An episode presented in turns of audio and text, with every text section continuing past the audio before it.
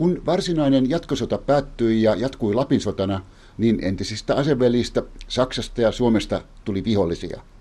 Sen joutuivat kokemaan myös suomalaiset merimiehet, jotka työskentelivät Itämerellä, Norjan rannikolla sekä osittain myös Pohjanmerellä liikennoivissa suomalaislaivoissa. Saksalaiset olivat aikarahdanneet monia suomalaislaivoja omiin kuljetuksiinsa ja myös Suomi oli riippuvainen meriyhteyksistä.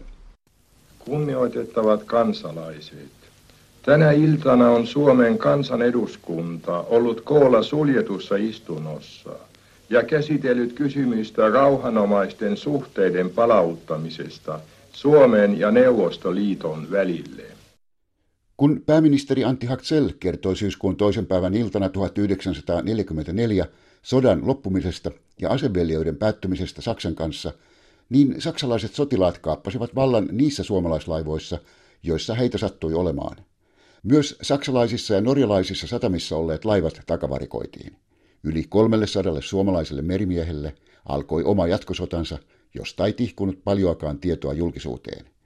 Keskitys- ja pakkotyöleireille joutuneiden suomalaisten joukkoon kuului myös äs äs-Papun, nyt jo edesmennyt laivaemäntä Helena Papunen. Minkälainen oli tunnelma laivassa, kun laiva tavallaan kaapattiin kesken matkaa? No eihän siihen mitään, siinä oltiin hiljaa siinä poikia vaan, mutta radioon sitten kuunnettiin siellä. No sitten tulitte Danzigiin. Mitä tapahtui? Kyllä ne niin vartioi meitä niin kovasti, että et, ei lankolti alas saanut mennä, pisi istua laivassa, vaan yksi päivä tulivat ja nyt huomenna aamulla siitä lähdetään. Laivaemäntä Helena Papunen oli yksi noin kolmesataakuusikymmentä suomalaisesta merenkulkijasta, jotka teljettiin syksyllä tuhatyhdeksänsataaneljäkymmentäneljä Saksassa keskitysleirille ja määrättiin pakkotöihin Suomen tehtyä aselevon Neuvostoliiton kanssa ja katkaistua suhteensa Saksaan. Suomen hallituksen on julkisesti selitettävä katkaisevansa suhteensa Saksaan sekä vaadittava Saksaa kahden viikon kuluessa poistamaan joukkonsa Suomen alueelta. Tämä aika lasketaan siitä päivästä, jona Suomen hallitus on hyväksynyt ennakkoehdot. Kuitenkin on Saksan joukot poistettava viimeistään syyskuun viidenteentoista päivään mennessä. Saksalaisista keskitysleireistä on kerrottu Suomessakin lähes kaikki, mutta se, että niissä virui myös satoja suomalaisia, ei ole mediaa yleisemmin ottaen juurikaan kiinnostanut. Omista kokemuksistaan on kirjoittanut Pölitzin keskitysleirille viety Kauko Raumonen kirjassaan Merien vapaudesta kuoleman porteille. Oskar Reposen Kaasukamion varjossa -kirja kertoo samoista tapahtumista erään mukana olleen merenkulkijan päiväkirjamerkintöjen pohjalta. Aihetta käsittelee myös Niels Blumenthal teoksessaan Pitkä purjehdus. Pitkään Suomen laivanpäällystöliitossa toiminut merikapteeni Sven-Erik Nylund on paneutunut aiheeseen kirjassaan Torpederare och Intenerare. Tommi Liukkonen on tehnyt aiheesta pro-gradutyön Helsingin yliopiston poliittisen historian laitoksella. Myös Kansallisarkistosta löytyy jonkin verran tietoa samassa yhteydessä, kun teemana on ollut suomalaiset panttivangit ja internoimiset sodan aikana. Eräs ehdottomasti merkittävimmistä selvitystöistä on jäänyt kuitenkin lähes kokonaan julkisuudelta varjoon. Kyseessä on vuonna kaksituhattayksi kuolleen merimiehen, toimittajan, runoilijan ja kirjailijan Pekka Kinnarin mittava työ natsien kynsiin joutuneiden merimiesten kertomusten tallentajana ja kohtaloiden kuvaajana. Hänen vuosia toimittamassaan Suomen merimiesunionin merimieslehdessä vormi oli kyllä vapaa, mutta kun hän tarjosi kustantajille aiheesta kirjoittamaansa romaanin käsikirjoitusta, niin seinä tuli vastaan. Pekka Kinnarin päiväkirjamerkintöjä sodasta ja rauhasta. Kymmenen vuotta kirjoittamista moneen kertaan.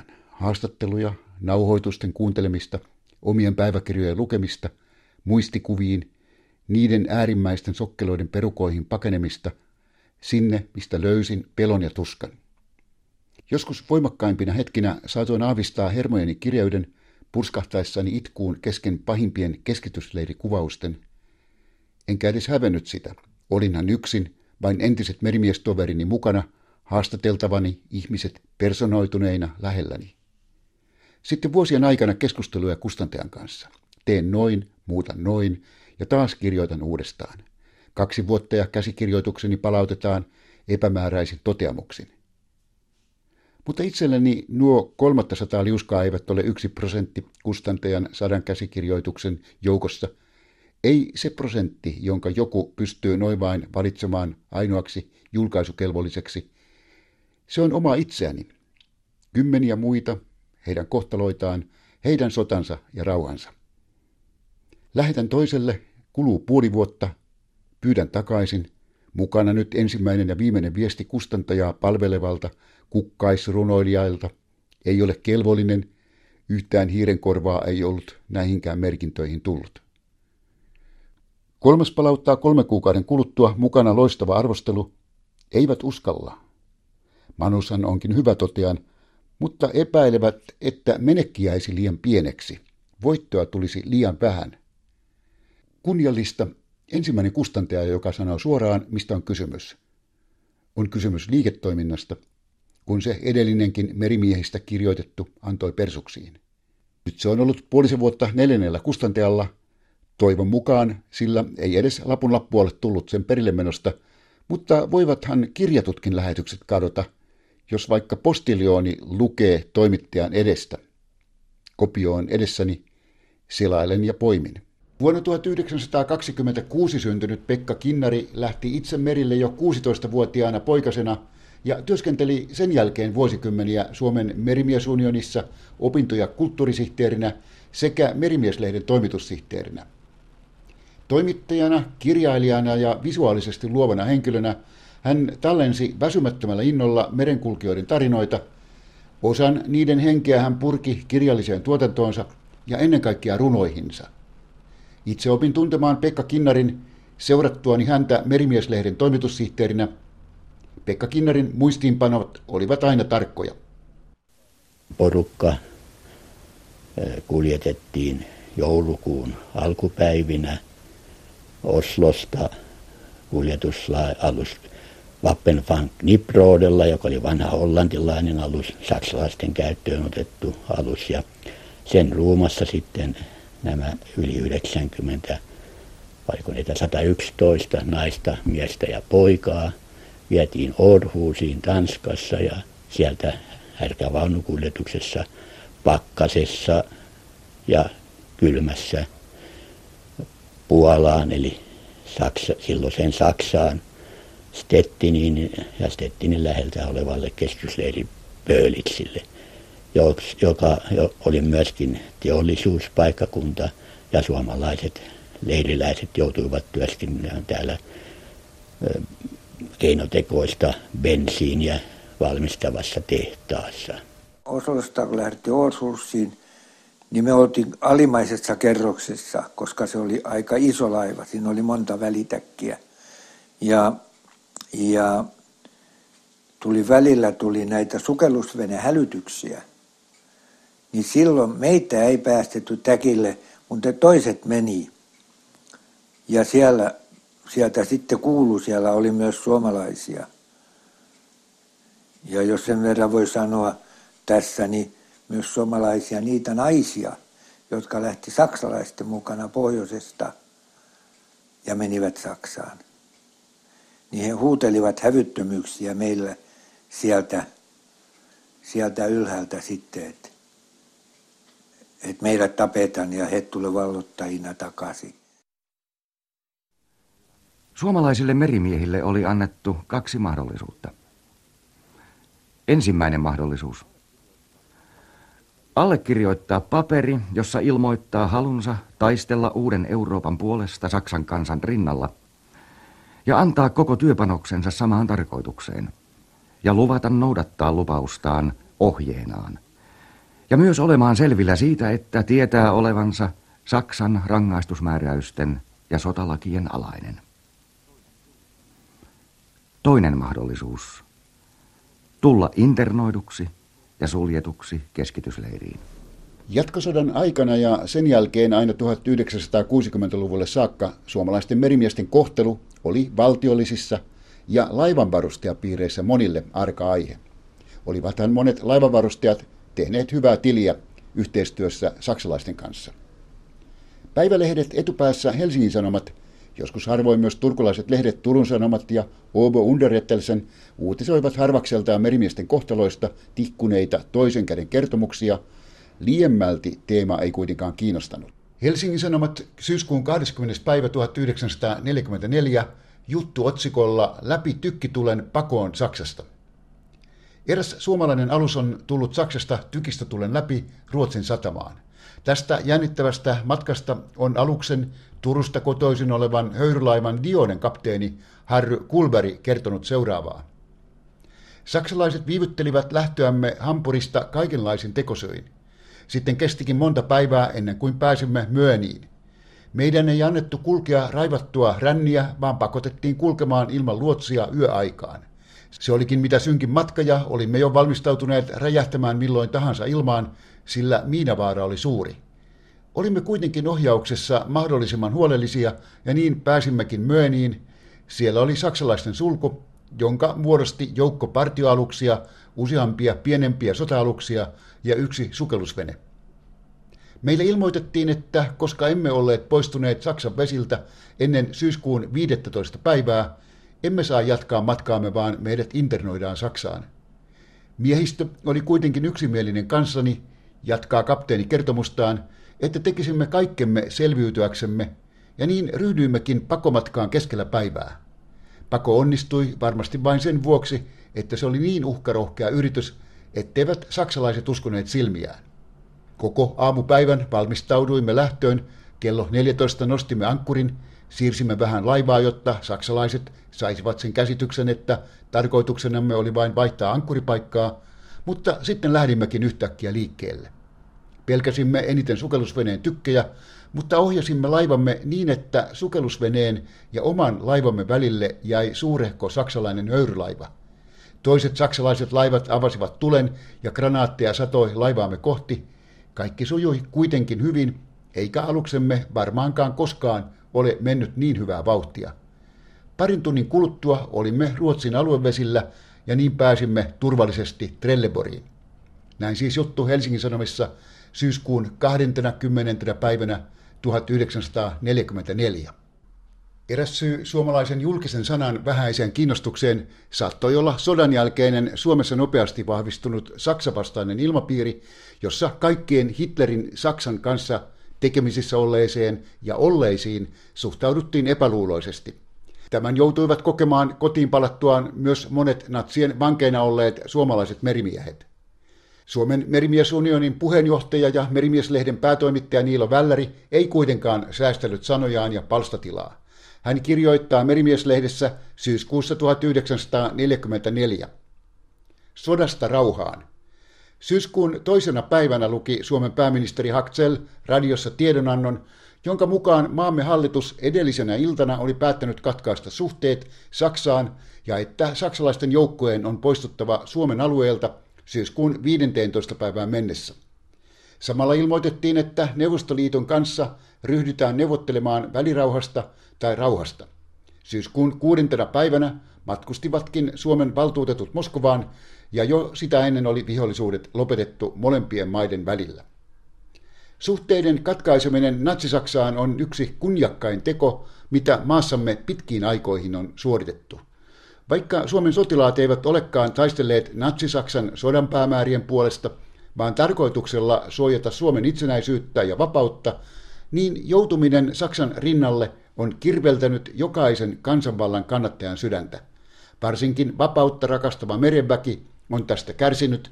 Se ei ole kieltänyt mitään uhreja oman maan vapauden ja itsenäisyyden hyväksi ja on aina niihin valmis. Jos ketään, niin merenkulkijoita ilahduttaa nyt Suomen irtaantuminen sodasta, kirjoitti siis Niilo Välläri syyskuussa tuhatyhdeksänsataaneljäkymmentäneljä Merimieslahdessa.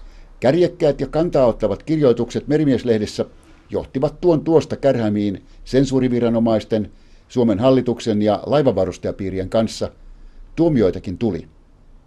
Mutta sukelletaanpa hetkeksi itse seitsemänkymmenen vuoden takaisin tapahtumiin syksyllä tuhatyhdeksänsataaneljäkymmentäneljä. Seuraavissa haastatteluissa ja arkistokatkelmissa äänessä ovat laivaemäntä Helena Papusen ohella alle kaksikymppisinä nuorina poikina natsien kouriin joutuneet suomalaiset merimiehet Kauko Raumonen, Eino Söbäri ja Pentti Ruuslöf. Pekka Kinnarin koskaan julkaisemattomasta romaanikäsikirjoituksesta suomalaisten merimiesten kohtaloista lukee otteita edesmennyt radioteatterin näyttelijä Heikki Määttänen. Komennukset kaikuivat terävinä kuin piiskan sivallukset. Se, joka ei ennättänyt riittävän nopeasti riviin, sai iskun palleansa. Minuutit kuluivat. Ne venyivät kymmeniksi minuuteiksi, puoleksi tunniksi. Pakkanen nipisteli korvia, lakittomia päälakia, sillä sitä oli arviolta kymmenisen astetta. Viimein asteli nuori äs äs-luutnantti leirin komentoparakista ja hänen perässään joukko muita leirin päällystöön kuuluvia. Luutnantilla oli nimilista, josta hän alkoi luetella nimen kerrallaan. Oman nimensä kuulevan oli juostava luutnantin eteen ja otettava asento, jotta molemmin puolin seisovat äs äs-miehet saattoivat antaa korvatillikan. Kun heidän kätensä väsyivät, he kutsuivat paikalle puolalaisen vangin, joka hallitsi korvapuustin annon paremmin. Ei siinä paljon kerjetty ajatelma eikä hunteraman, koska siinä oli otettava, kun menettiin lakki pois päästä ja juoksu. Ja kävellä ei saanut, mutta ei myöskään juosta sillä tavalla, että se olisi vauhdissa menty, vaan sitä oli mentävä semmoinen. Niin, että matka silti ei paljon joutunut, mutta jalat tervisteerä juoksuaskelia. Ja... Annettiin numero. Minunkin numeroni oli äh, Traitausen kahdeksansataa noin. Eikö se ole, oliko se oikein sanottu? Joo, ja sitten tätä käytettiin. Sanottiin, että ette ole enää, teillä ei ole mitään nimeä, te olette numeroita. Ja jokaiselle annettiin pieni pahvipala, joka oli noin neljä senttiä kertaa kaksi senttiä. Kovalevyn pala. Ja siinä oli tussilla, mustalla tussilla kirjoitettu numero. Ja se numero käsketti sitten painaa mieleen, että koska teillä ei ole nimeä, kun tämä numero sanotaan, niin silloin te sanotte hier ja astutte askeleen eteenpäin. Ja se tuotti monta kertaa jälkeenpäin vaikeuksia, koska harva meistä osasi saksan kielen ainakaan laskea saksaksi. Ja kun se saksan kielen laskukin on eri, niin kuin munkin numero oli Sieben on dreißig, zwei on vierzig, niin eihän sitä Suomessa sanota niin tämmöistä lukua. Mutta siihen sitten oli totuttava. Sitä sai kivärin perästä niin monta kertaa, että se muisti. No siinä mentiin sitten sinne Stutthofiin. Sille isolle leirille meitä vietiin ja siinä me sitten siinä pih- pihalla seisottiin. Ja sitten ne antoi meille ruokaa mukaan, semmoinen rajastus, kauheita kaalisoppaa, mitä se oli.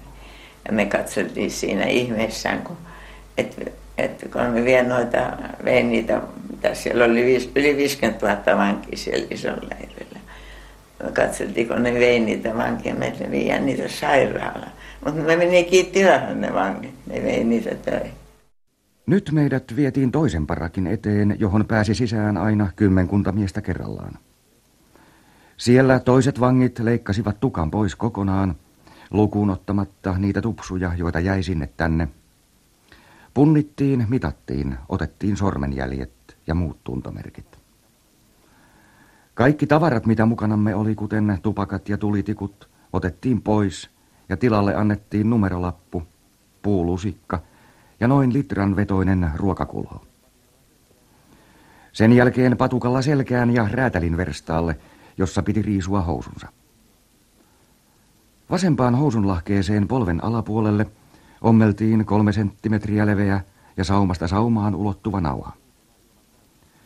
Seisoimme ulkona ilman päällyshousuja ja avopäin noin kaksi tuntia, ennen kuin saimme housumme takaisin. Tasaan kuudelta komennettiin sinne pihalle apelliin seisomaan ja se oli sitten siitä pääovesta täytyi mennä, kun siinä oli kaksi puolalaista pamppua, niin ne veteli pampulla sitten selkään niin paljon kuin ehti. Oli sitten tommosia sen aikaisia tynnyrilautoja hänellä, kun vanha meni poikki tai rikki, niin sitten kaalitynnyri oli revitty auki tietenkin ja, ja, ja siitä saatu taas lauta ja sen kanssa lyötiin tänne ylös ja niskaan niin paljon, vaikka hiukankin. No se oli joka aamu, kun leiriltä lähdettiin, huudettiin apelli laskentaan ja lähdettiin töihin. Joka aamu se eteni, niin kuin mä sanoin, parakin kun menti oli eten, se oli kuolleita täys. Se oli puolikuolleita ja kuolleita täys. Ja me niiden yli joutui menemään. Parakki oli noin kaksikymmentä metriä pitkä ja seitsemän metriä leveä. Ikkunat olivat rikki ja katto niin hatara, että lumisateella satoi lunta sisään. Kamina kyllä oli, mutta ei polttoainetta taaskaan. Parakkia valaisi kaksi viidentoista kynttilän lamppua, jotka roikkuivat katosta. Oven pieleen oli sijoitettu suuri tynnyri, joka ajoi käymälän virkaa. Ikkunat oli peitetty puuluukuilla, jotka olivat lukossa. Ovi oli lukittu. Meitä ei yön aikana käyty häiritsemässä, mutta seinän takana toisella puolen, johon oli sijoitettu puolalaisia ja muutamia virolaisia, kuului koko yön patukoiden läiske, huuto ja valitus. Muutuimme vähitellen eläimiksi. Tuijotimme vain tylsästi eteemme ja kyyristelimme piiskan alla. Natsien vangiksi joutuneiden merimiesten kohtalosta vallitsi jatkosodasta toipuvassa ja Lapissa saksalaisia vastaan sotaa käyvässä Suomessa täydellinen epätietoisuus. Joitakin tietoja saatiin niiltä Norjan rannikolla palvelleilta merenkulkijoilta, joiden onnistui paeta Ruotsin kautta Suomeen. Merimiesjärjestöissä ja etenkin Hitlerin Saksan kanssa tehtyyn yhteistyöhön erittäin kriittisesti suhtautuneessa Suomen merimiesunionissa puitiin, mitä tehdä niille henkilöille, joita epäiltiin natsien kanssa puliveivaamisesta. Liiton puheenjohtaja ja päätoimittaja Niilo Välläri vastasi jäsenten kysymyksiin ja antoi toimintaohjeita. Näin Välläri kirjoitti Merimieslahdessa lokakuussa tuhatyhdeksänsataaneljäkymmentäneljä. Toimitukselle on tullut useita kirjeitä unionin jäseniltä, jotka tiedustelevat, miten on suhtauduttava epäsolidaarisiin henkilöihin, joita saksalaiskautena ilmestyi eräisiin laivoihin. Toverit arvelevat sellaisten henkilöiden olevan natsiagentteja ja vaativat päättäväisiä toimenpiteitä heihin nähden. Kun tällaiset epäluulot saattavat joskus johtaa äärimmäisiinkin toimenpiteisiin, on syytä kehottaa nimettyjä henkilöitä nopeasti selvittämään asiansa kunnon merimiesten kanssa. On hyvä, että järjestäytyneet merimiehet laivoilla valppaasti valvovat jokaista miehistöön kuuluvaa. Laiva on liian ahdas paikka sellaisille, jotka eivät sopeudu toveripiiriin. Meren solidaarisuus ei siedä vilpistelyä eikä keljuilua toisten kustannuksella. Kun höyryalus Vapun laivaemäntä Helena Papunen kuljetettiin kymmenien muiden suomalaisten kanssa Danzigista sen itäpuolella sijainneelle Stutthofin keskitysleirille ja Kiilin kanavassa olleista laivoista pidätetyt Braunerbergin leirille ja jokunen sieltä eteenpäin aina Ruurin alueelle asti, niin Johannes Raumonen, Pentti Ruuslöf ja Eino Söbäri vietiin yli sadan muun suomalaisen merimiehen kanssa ensin Norjasta Tanskaan ja sieltä edelleen tavarajunassa Oderjoen rannalla sijainneelle Pölitzin keskitysleirille. Kun Neuvostoliiton puna-armeijan sotilaat hyökkäsivät keväällä tuhatyhdeksänsataaneljäkymmentäviisi idästä päin, niin vangit jäivät sananmukaisesti kahden tulen väliin. Rajussa tykkitulessa ja ilmapommituksessa kuoli myös suomalaisia. Söbäri, Ruuslöf ja Raumonen jäivät kuin ihmeen kaupalla henkiin. Tykistö ampui sieltä ylitten Oorelin ja, ja jopa sinne reikiä niiden pitkin piippuhinkiä. Ja, ja sitten se lähestyi ja lähestyi aina vaan. Ja no, tämä jäsenits, kun tämä oli, kun lähdetään ylös menemään Oorelia, niin se on oikealla laidalla siinä. Ja tuota, sitten rupesi tykistö ampumaan tuota, noin ylittä siitä. Pääsivät niin lähellä Oorelia, että ne ampui tykistöllä ylittä sieltä. Ja sitten meidät, sattaksi hakemaan nyt itse kanssa, häivisivät ja lähtivät tota noin, ja meitä lähdettiin kuljettamaan pikkuhiljaa länteenpäin siitä ja, ja, ja, ja kaiva, kaivauttamaan meillä juoksuhautoja. Se oli päivän annos mieheltä neljä metriä ja se, ne olivat tämän hiukan V-kirjaimen mallisia, että ne oli ylhäältä kahdeksankymmentä senttiä leveitä ja vähän kapeampia alhaalta ja noin metri kahdeksankymmentä senttiä sy- syviä. Ja niitä sitten kaivettiin ja se olisi käynyt hienosti, jos olisi ollut kunnon lapiot. Mutta sitten se muuttui iloiksi, kun sitten niitä venäläisiä, ukrainalaisia naisia, kun saksalaiset oli tuonut sieltä salamitten, tai kuljettaneet sinne vankineet siellä ja tuonut, ja olivat varmasti siellä tehtaalla kansalle hommissa, vaikka me ei nähty niitä. Niin ne oli kans sitten kaivamassa näitä. Ja, ja, ja ne, mitä lähemmäksi aina tykistöä, niin tuli sitä iloisammalla päällä, ne tulivat, ja sitten tuli jelppamaan jopa meitä, kun näyttivät, että meidän voimamme riitä lainkaan. Kun venäläisiä näkyi vastarannalla, ajattelitteko silloin ja ajattelitko itse, että sieltä tulevat vapauttajat? No, kyllä ja ei. Sillä me tiesimme venäläisistä niin paljon, että ei se taida tehdä muuta kuin meidän hyppyojasta allikkoon, ja sitä se vähän sitten olikin. Kun puna-armeija lähestyi Danzigin seutua, niin Stutthofiin teljettyjä vankeja suomalaiset heidän joukossaan marssitettiin niin sanotuilla kuolemanmarsseilla pitkin Pohjois-Saksaa hyvin kurjissa oloissa. Suomalaiset olivat suhteellisen hyväkuntoisia ja selvisivät, kun taas monet pidempään leirillä nääntyneistä menehtyivät. Lopullinen evakuointi Stutthofilla oli edessään huhtikuussa tuhatyhdeksänsataaneljäkymmentäviisi. Suomalaiset merimiehet ja heidän kanssaan samoissa parakeissa asuneet norjalaiset poliisit pakotettiin satojen muiden kanssa merimatkalle, jonka todellisesta tarkoituksesta ei ollut kenelläkään tietoa. Pekka Kinnari kuvaa romaanikäsikirjoituksessaan epätoivoista matkaa, ensin kuitenkin lähtötilanteesta itsensä kirjailijan suulla. Heidät evakuoitiin Helan kautta kahdessa proomussa, jota veti saksalainen kalastusalus, toimi hinaajana, ja näin he kielsivät koko Pohjois-Saksan rannikon, Rügenin saarenkin ympäri, ja tulivat tänne Stralsundiin. Stralsundissa he eivät voisineet kumminkaan viipyä, sillä venäläiset tankit ajoivat, hyökkäysvaunut ajoivat siinä vaiheessa Stralsundin laitureille, rantalaitureille, eivät kumminkaan ampuneet näitä proomuja. Ja matka jatkui sitten Pohjois-Saksan rannikkoa pitkin Noistattiin. Ensimmäinen viidettä tuhatyhdeksänsataaneljäkymmentäviisi. Olimme jälleen hinattavissa koko yön. Kello viisi ankkuroitiin Varnemyndeen. Juutalaiset ovat kihisten täissä ja pilkkukuume raivoaa leviten yhä. Suurin osa heistä on sairaana ja makailevat toisiinsa nojaten. Osa itkee ja muut huutavat. Eräs kapo, luottovanki, huutaa juutalaisille joka yö, että heidän on oltava hiljaa. Mutta mikään ei tuo apua. Silloin hän astuu ruumaan ja me kuulemme iskujen ja potkujen mätkähtäviä ääniä. Aamulla heitettiin joukko ruumiita yli laidan. Me katselemme kaikkia reagoimatta siihen vähääkään. Lähtö taas kello kaksitoista. Minne?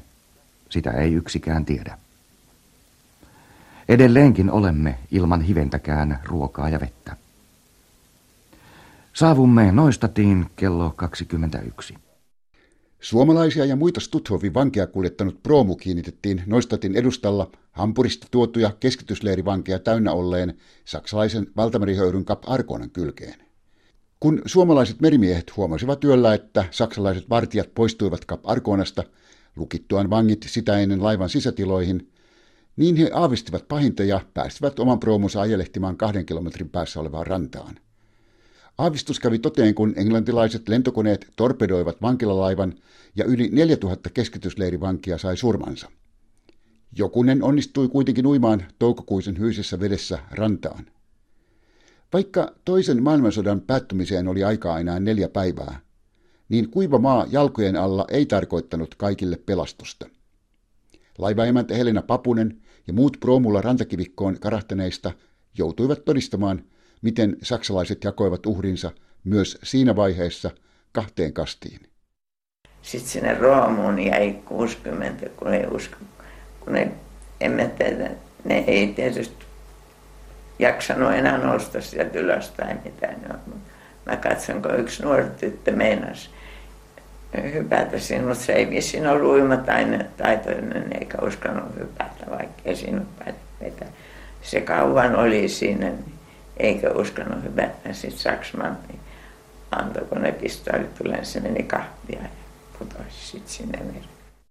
Toimittaja Pekka Kinnari kuvaa julkaisemattomassa romaanissaan samaa tapahtumaa, lukijana radioteatterin näyttelijä Heikki Määttänen.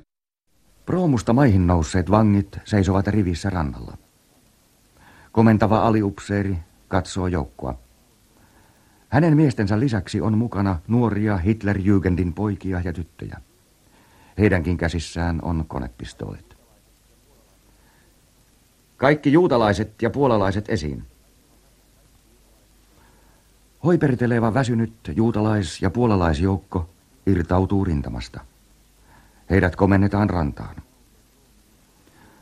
Muutamia sotilaita nousee proomuun, jonne väsyneimmät ja sairaimmat, vanhukset, naiset ja lapset olivat jääneet. Rannassa seisseet kävelevät hitaasti. Yhtäkkiä huuto, joka tulee kuin raipan isku, saa liikettä ja ruodussa seisovatkin säpsähtävät. Veteen! Veteen! Ettekö te sijat kuule? Veteen! Aliupseeri antaa merkin. Kuuluu huutoa, itkua, hälinää, mutta kaikki hukkuu konepistoolien rätinään. Parin sadan ihmisen röykkiö kaatuu verissään vesirajaan, osa syvemmälle veteen. Samanaikaisesti heitetään proomussa olleet veteen, jossa he saavat saman kohtalon. Kaikki saksalaiset osallistuvat lahtiin, myös nuoret pojat ja tytöt. Karmeudet eivät loppuneet saksalaisten häviöön myöskään Pölitzin pakkotyöleirillä olleiden kohdalla. He harhailivat muiden entisten vankien tapaan puna-armeijan valtamalla alueella ja etsivät henkinsä pitimiksi syötävää sieltä, mistä sattuivat löytämään. Sodan julmuus tuli konkreettisella tavalla uudestaan vastaan, kun venäläiset sotilaat alkoivat ryöstää vielä jäljellä ollutta saksalaisten omaisuutta sekä jakaa alueellaan liikkuvia, myös entisiä vankeja, ystäviin, vihollisiin ja vähemmän vihollisiin. Eino Söbäri ja toiset Pölitzin suomalaiset joutuivat seuraamaan raakoja valintoja. Venäläinen luutnantti tuli siihen, hän oli ratsain vielä. Ja, ja oli nakai kädessä pyssy, mä hänen nimestään tiedä. Ja kysyi vaan, että kaakudaa, kuka olette? Niin sen minä huomasin, että jos oli unkarilainen, niin se melkein aina ammuttiin. Ja Helaskari, mikä oli konemestari, hän puhui jonkun verran venäjää. Ja, ja se, sitten se kysyi kaakudaa ja nosti jo, kun asensa ylös, niin Helaskari sanoi, että hän on suomalainen. Se niin kuin vähän häkeltyi, suomalainen. Niin sitten Helaskari sanoi, että me ollaan merimiehiä ja ollaan ollut keskitysleirillä. Et meillä on niin kuin tässä merkki. No, näkyy se tietysti päältäkin.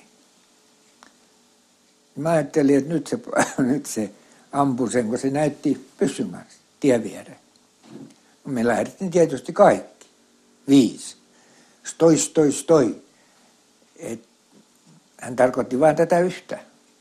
Niin sitten Helaskari selitti, että me ollaan kaikki. Neuvostoliiton valtaamalle alueelle jääneet vangit lähetettiin matkalle vartijoiden saattamana kohti Suomea junalla, joka kierteli kuukausia pitkin sodan runnomaa Itä-Eurooppaa ja Neuvostoliittoa. Matkaa tehtiin tavaravaunussa. Jotta vankien pääluku täsmäsi loppuun asti, niin mukana oli kuljetettava aivan viime metreille asti myös erään suomalaisen naisvangin kuollutta vauvaa. Pentti Ruuslöf, kuten kaikki muutkin, huokasivat helpotuksesta, kun Suomen rajapuomi vihdoin nousi. No, se tuntui helpottavalta, kun meitä oli vastassa semmoinen lähetystö. Siinä oli semmoinen sotilaskapteeni Auvinen, joku neljäkymmentä ylittänyt mies, ja lausui meidät tervetulleeksi ja piti pienen puheenkin ja sanoi, että Suomessa ei ole enää laivoja tai vanhoja laivan praakeja oli kyllä. Ja sitten hän sanoi, että me olemme valmistaneet teille kaurapuuroja. Täällä on maitoja, kaurapuuroja ja leipää. Ja tarjosi meille. Se oli tervetullut kotiintulo kutsu. Englantilaisten valtaamalla alueella olleet vangit lähtivät Punaisen Ristin avustamana karanteenileirien jälkeen kotimatkalle Tanskan ja Ruotsin kautta. Vaikka heidän sotansa oli kestänyt vuoden kauemmin kuin muiden suomalaisten, niin vastaanotto ei ollut sydämellinen. Helsingin Sanomat kiinnitti asiaan huomiota kesäkuun yhdeksänteenä päivänä tuhatyhdeksänsataaneljäkymmentäviisi. Palautetut merimiehet eivät halunneet karanteeniin. Julkisuudessa on herättänyt ihmetystä se seikka, että keskiviikkona Tukholman kautta kotimaahan saapuneista noin seitsemänkymmentä merimiehestä kaikki Saksasta tulleet neljäkymmentäkaksi merimiestä vietiin Hangon karanteenileiriin, vaikka tulijat olivat olleet jo Helsingborissa kolme viikkoa karanteenissa. Mikäli Helsingin Sanomat on saanut tietää, kieltäytyivät tulijat jyrkästi matkustamasta Hankoon, mutta heidän oli noudatettava määräyksiä. Ikäviä välikohtauksia syntyi jo Turun satamassa, ja kuulemamme mukaan kotimaahan palaavat maamiehemme olivat Hangossa istuneet ratapenkereille ja kieltäytyneet menemästä leiriin, jollei heille taata, että he pääsevät viimeistään kolmen päivän päästä vapauteen. neljäntoista poliisin voimalla heidät kuitenkin vietiin leiriin, jossa he tällä hetkellä ovat. Suomalaisissa merimiesjärjestöissä viimeistenkin merimiesvankien paluu takaisin kotimaahan synnytti aikamoisen jälkipelin. Palanneiden kautta tuli tietoja myös niistä merenkulkijoista, jotka olivat tehneet yhteistyötä saksalaisten kanssa. Merimiesunionin puheenjohtaja kirjoitti unionin kannasta jäsenille liiton lehdessä. Suomen merimiesunionin hallitus on yhdestoista yhdeksättä tuhatyhdeksänsataaneljäkymmentäviisi päättänyt, että kukaan ei saa purjehtia samassa laivassa natsien kanssa yhteistyötä tehneiden henkilöiden kanssa. Myös laivan varustajille on ilmoitettu siitä, että sellaiset laivat pysäytetään heti, joihin mahdollisesti otetaan joku näistä henkilöistä töihin. Jokaisen jäsenen on varottava näitä miehiä. Jos tiedetään muitakin henkilöitä, jotka ovat olleet yhteistyössä Gestapon tai natsien kanssa, on siitä ilmoitettava unioniin. Vapautuneilla merillä täytyy saada jokainen laiva viihtyisäksi kodiksi ja työpaikaksi, jossa merimiehiä kohdellaan oikeudenmukaisesti. Jokainen laivan kansi on kuumennettava niin, että merisusien ja natsien jalat palavat. Suomalaisen merimiehen kunnia vaatii laivojemme puhdistamista. Se työ helpottuu, jos sopimattomat ainekset oma-aloitteisesti jättäisivät laivat. Pankoon kukin kysymyksessä olevan käden sydämelleen. Tehköön tilin oman tuntonsa kanssa ja vetäköön asianmukaisen johtopäätöksen. Se olisi kaikille mukavinta. Välttämätön oikeus tulee tapahtumaan kuitenkin. Natsien keskitysleirille joutuneiden suomalaisten merimiesten kohtaloa käsitellään myös Timo Soukolan kirjoittamassa Suomen merimiesunionin historiassa Riistorauhaa rikkomassa. Lukujen, kuten monen muunkin tiedon osalta, hän viittaa Pekka Kinnarin keräämiin tietoihin. Soukola kuvaa seikkaperäisesti jupakkaa, jossa merimiesunionin puheenjohtajaa Niilo Välläriä vaadittiin tilille lehtikirjoituksista, joissa hän paljasti Gestapon kanssa yhteistyötä tehneiden merenkulkijoiden nimiä. Samalla Välläri joutui vastuuseen merimiesunionin päätöksestä, että liiton jäsenet eivät työskentele natsi-Saksan puolelle hypänneiden, lähinnä päällystöön kuuluneiden merenkulkijoiden kanssa. Timo Soukola kirjoittaa. Kaikki saksalaisten vangitsemat suomalaiset merenkulkijat eivät kestäneet keskitysleirin painetta, vaan Stutthofin vangeista suostui seitsemän päällystöön kuuluvaa, yksi dunkki ja yksi keittäjä Gestapon palvelukseen. Tapaus tuli pian sekä Suomen viranomaisten että unionin tietoon, ja kahdeksan kotimaassa tavoitettua ryhmän jäsentä pantiin lokakuussa tuhatyhdeksänsataaneljäkymmentäviisi syytteeseen maanpetoksesta. Unionin hallitus päätti jo ennen oikeuskäsittelyä, etteivät liiton jäsenet saaneet purjehtia Gestapoa palvelleiden merenkulkijoiden kanssa. Liitto ilmoitti laivanvarustajille pysäyttävänsä ilman muuta jokaisen aluksen, johon otettiin palvelukseen natsien kanssa veljelleitä. Gestapo-yhteyksiensä vuoksi mereltä häädetyistä kolme haastoi unionin ja Merimieslehden päätoimittajan oikeuteen herjauksesta.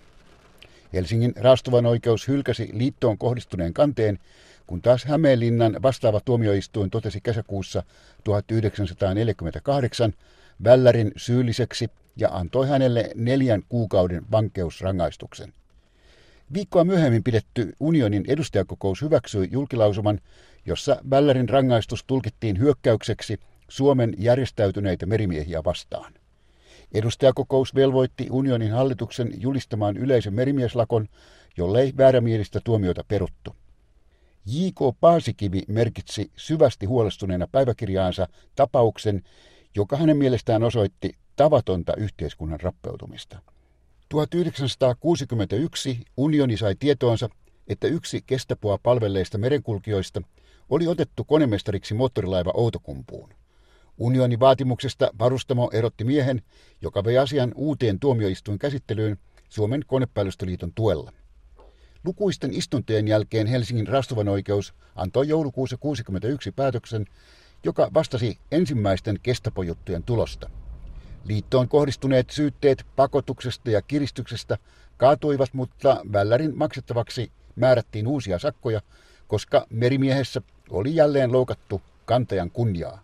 Saksan valtio on maksanut keskitysleireille ja pakkotöissä olleille merimiehille pienen korvauksen koetusta kärsimyksistä.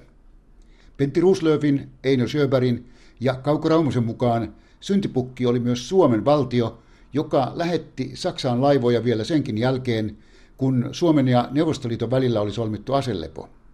Suomen hallitus ei varoittanut myöskään Norjassa olleita suomalaisia merimiehiä tulevasta välirikosta Saksan kanssa. Me oltiin tekemässä siellä valtion eduksi työtä, että Suomi sai asenta ja provianttia Saksasta. Mutta siinä vaiheessa sitten unohdettiin kaikkea, ei ollut mitään väliä enää. He olisivat voineet ilmoittaa ainakin laivapäällystölle, että nyt kaikki niin pian Ruotsiin tai Suomeen. Ruotsi oli puoleton maa. Ei meillä ollut kuin kymmenen viisitoista kilometri matkaa Ruotsin puolelle. Se on, olisi vaikka kävelty. Vaivaako nuo vuosien neljäkymmentäneljä neljäkymmentäviisi muistot vielä? No, kyllä ne vieläkin joskus vaivaa, mutta tota, silloin, silloin ne vaivaa kyllä maalisti. Vaimohan sanoi, että älä, älä huura niin paljon yöllä, kun sä huurat. Että. No se oli, kun ne tuli uneen katossa. Kauheat liikkumiset ja potkimiset ja huurot sitten. Koti-Suomessa sota oli päättynyt syyskuussa tuhatyhdeksänsataaneljäkymmentäneljä. Koska päättyi sinun sotasi? No sanotaan näin, että se ei pääty koskaan. Se, se tuota, rajoittaa nykyistäkin elämää. Ne painajaiset niin on... Ne on valtavat. Natsien kouriin joutuneista noin kolmesataakuusikymmentä suomalaisesta merimiehestä kuoli Saksassa tauteihin, kovakouraiseen kohteluun ja liittoutuneiden pommeihin kaksikymmentäkahdeksan. Leireillä syntyi kaksi suomalaista lasta. Saksalaisista arkistoista ei löydy juurikaan aiheeseen liittyvää materiaalia. Suomalaisten pakkotyöläisten ja keskitysleirivankien kohtalo hukkuu tuhansien, kymmenien tuhansien ja miljoonien muiden natsien uhrien kohtaloihin. Suomalaiset mainitaan silloin tällöin vain yleisissä kansallisuusluetteloissa. Tutkittavaa ja raportoitavaa siis riittäisi myös asialle koko sielunsa antaneen toimittajan ja merimieskirjailijan Pekka Kinnarin kokoama aineisto odottaa edelleen kustantajaansa.